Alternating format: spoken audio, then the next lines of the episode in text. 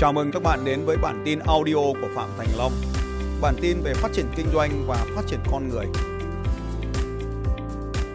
Hôm nay thì chúng ta sẽ cùng nhau nói về à, một cái khái niệm có tên gọi là phụng sự là dẫn đầu. Đây cũng là tên của một cuốn sách khoảng hơn 400 trang. Thì tôi hy vọng là sau cái chương trình này thì anh chị em mình sẽ tìm nó và đọc nó. À, cái cuốn sách này có một lần tình cờ khoảng độ ờ, hơn 10 năm trước tôi ngồi ở trong một cái hội trường. Thế xong ờ, cái anh Hùng là cái anh giám đốc của xuất bản của cuốn sách đó thì anh ấy đến anh ấy nói là Long tặng bạn cái cuốn sách này. Và lúc đó thì cũng là một cái sự tình cờ và cái cuốn sách đó thì uh, sau một cái thời gian rất là dài thì nó đi cùng với Phạm Thành Long trong 5 tháng uh, với rất là nhiều các cái khía cạnh khác nhau trong cuộc sống. Nếu như bây giờ áp dụng cái lý thuyết phụng sự vào dẫn đầu thì nó là như thế nào? Thứ nhất là phụng sự thì phải trả lời được câu hỏi là chúng ta phụng sự ai? Cái điều này tưởng chừng là rất đơn giản các anh chị, nhưng thực sự là một cái quá trình khó khăn vô cùng. Thế thì chúng ta đang định lãnh đạo ai? Thì câu trả lời sẽ là chúng ta đang phục vụ ai? Thế cho nên thực sự để trả lời câu hỏi là chúng ta đang cho ai, thì chúng ta sẽ thấy rằng là tất cả những gì mà chúng ta đang tác động đến họ tất cả những ai mà chúng ta đang tác động đến thì đều là những người mà chúng ta đang lãnh đạo. Chúng ta phải xem xét ba thứ sau đây. Trả lời ba câu hỏi quan trọng trong việc lãnh đạo ai thì câu hỏi một là chúng ta đang lãnh đạo ai?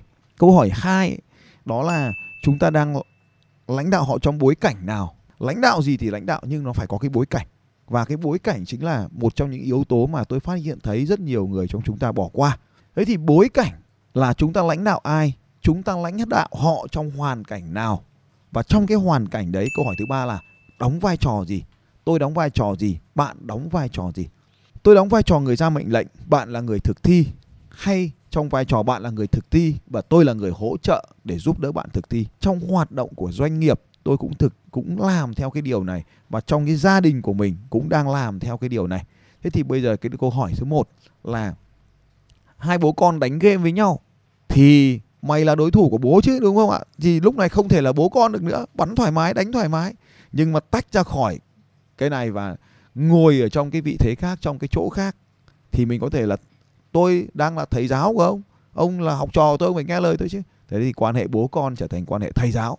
Thế còn nhưng mà nếu bước ra đường đua kia, thì bố con mình là đối thủ phải đua với nhau.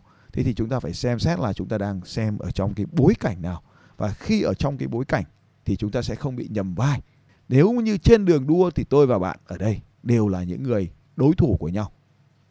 Cho nên ở đây là các bạn cũng thấy rằng là đây là cái điều mà chúng ta hay bị sai lầm, tôi bị sai lầm trong cái quá trình quản lý là lúc nào cũng yêu cầu họ phải phụng sự mình, mặc dù là biến, tiến thiên nhưng phải nhất quán, đó là cái mối bối cảnh, phải nhất quán trong từng bối cảnh.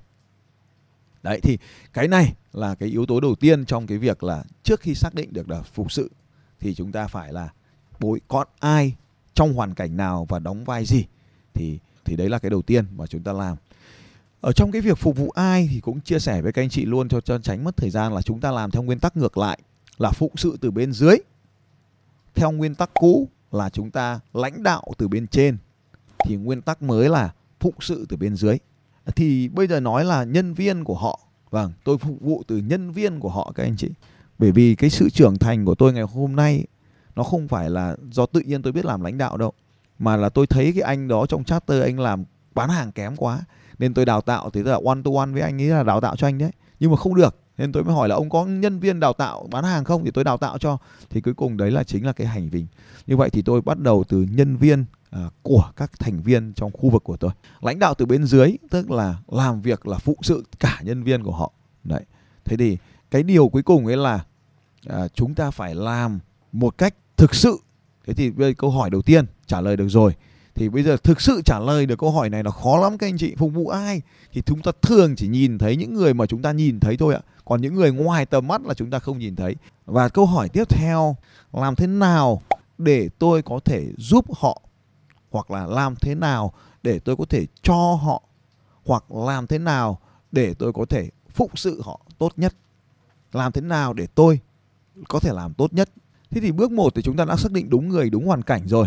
Thì bước 2 là để trả lời cho câu hỏi là làm thế nào để làm tốt nhất thì chúng ta thường hay phán xét ở góc nhìn là coachable, tức là người đó có khả năng học tập và phát triển không? Tức là nhưng mà chúng ta quên mất một điều rằng là trước khi làm được điều này thì còn một bước nữa đó là tạo dựng và duy trì mối quan hệ đây là cái bước mà tôi đã thêm vào trong quá trình trước khi gặp gỡ với họ thì thêm vào một quá trình đó là tạo dựng và duy trì mối quan hệ. Không có lãnh đạo hay gì ở đây cả.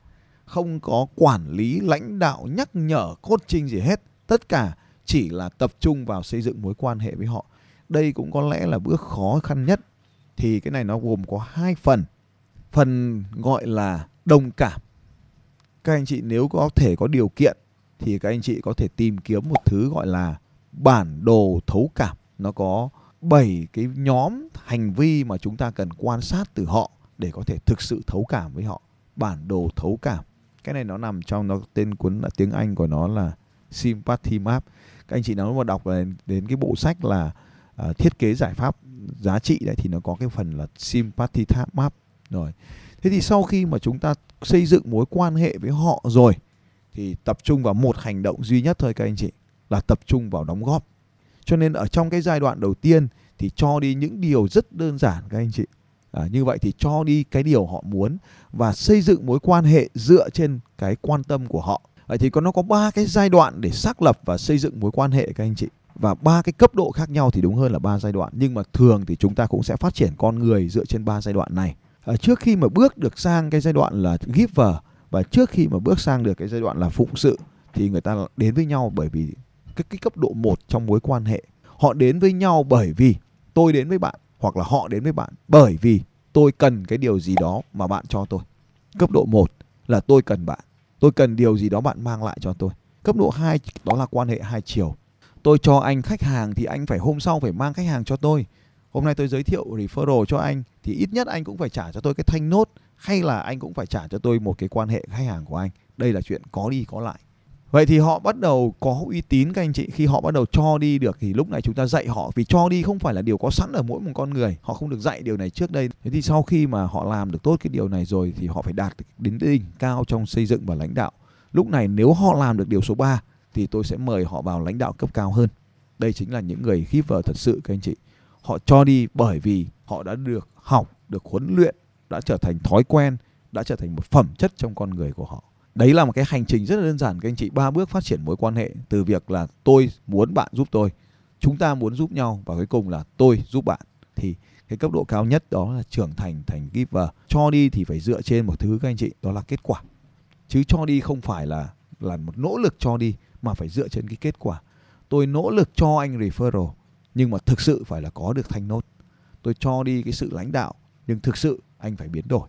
Thì nếu chừng nào anh chưa biến đổi thì cái nỗ lực lãnh đạo hay nỗ lực cho đi hay nỗ lực cống hiến của tôi vẫn chưa là gì cả cho đến khi thực sự tạo ra sự biến đổi Thế cho nên là ở đây cũng chị là chúng ta cũng có thể thấy rằng là quá trình lãnh đạo của chúng ta là phải giúp đỡ họ đạt đến kết quả thì thôi. Nếu một thành viên phải giúp đỡ họ đi được qua ba cái cấp độ này, từ cấp độ là cái người đòi hỏi đến cái cấp độ là người hỗ trợ để có lợi, rồi đến cấp độ là hỗ trợ vô điều kiện.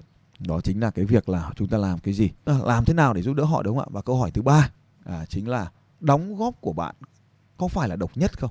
Đây là một câu hỏi cực kỳ quan trọng nhưng mà à, nó không ổn định. Tức là mỗi một hoàn cảnh thì nó lại biến thật biến mất. Thế thì cái câu hỏi là có duy nhất không bạn? Có duy nhất không?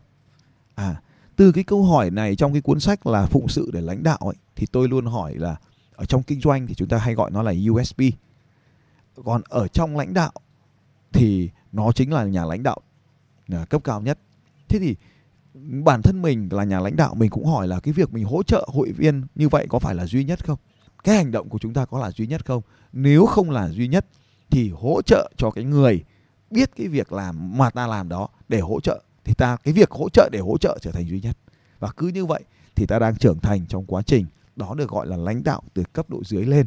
Và nếu tất cả mọi người đều đang làm điều này thì dần dần chúng ta sẽ thấy chúng ta có rất nhiều lãnh đạo kế cận ở bên dưới à, tiếp theo nữa các anh chị để mà thực sự là lãnh đạo là lãnh đạo thì tôi có hai cái điều hai cái gọi là hai cái cảm xúc tích cực mà cần phải huấn luyện mọi người trong chúng ta. Đó là tình yêu và lòng biết ơn. Chúng ta chỉ có thể hỗ trợ được hội viên thành viên của chúng ta hay là giám đốc của chúng ta thực sự khi mà chúng ta yêu thương họ.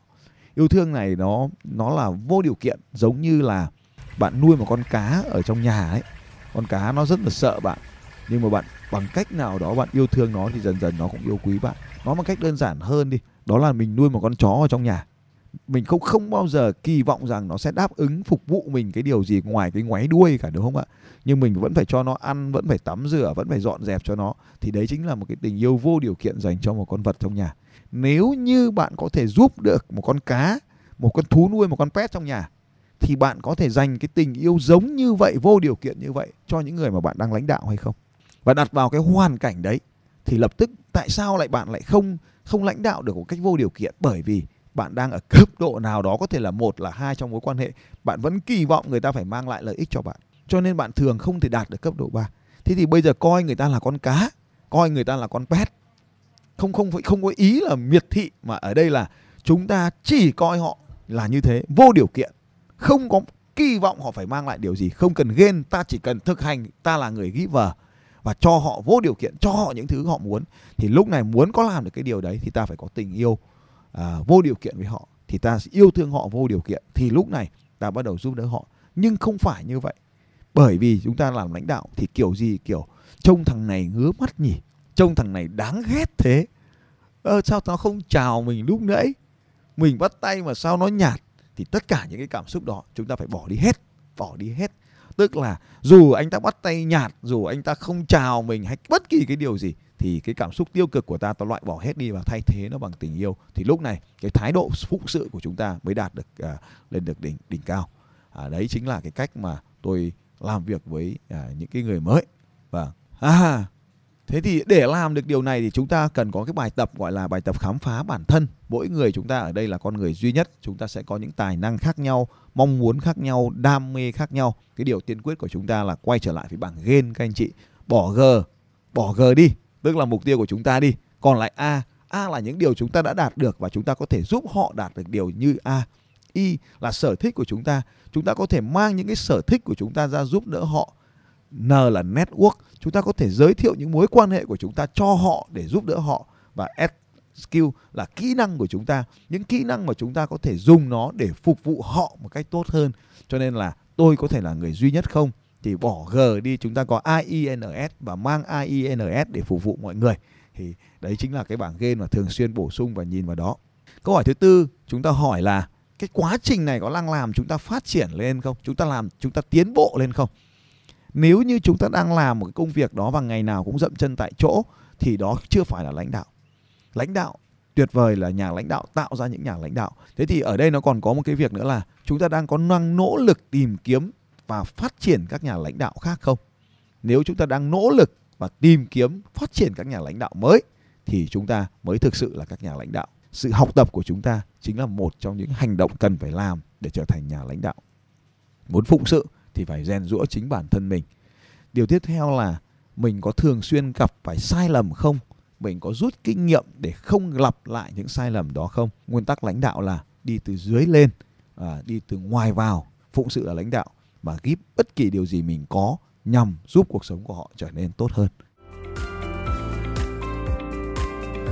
Xin chào các bạn và hẹn gặp lại các bạn vào bản tin audio tiếp theo của Phạm Thành Long vào 6 giờ sáng mai.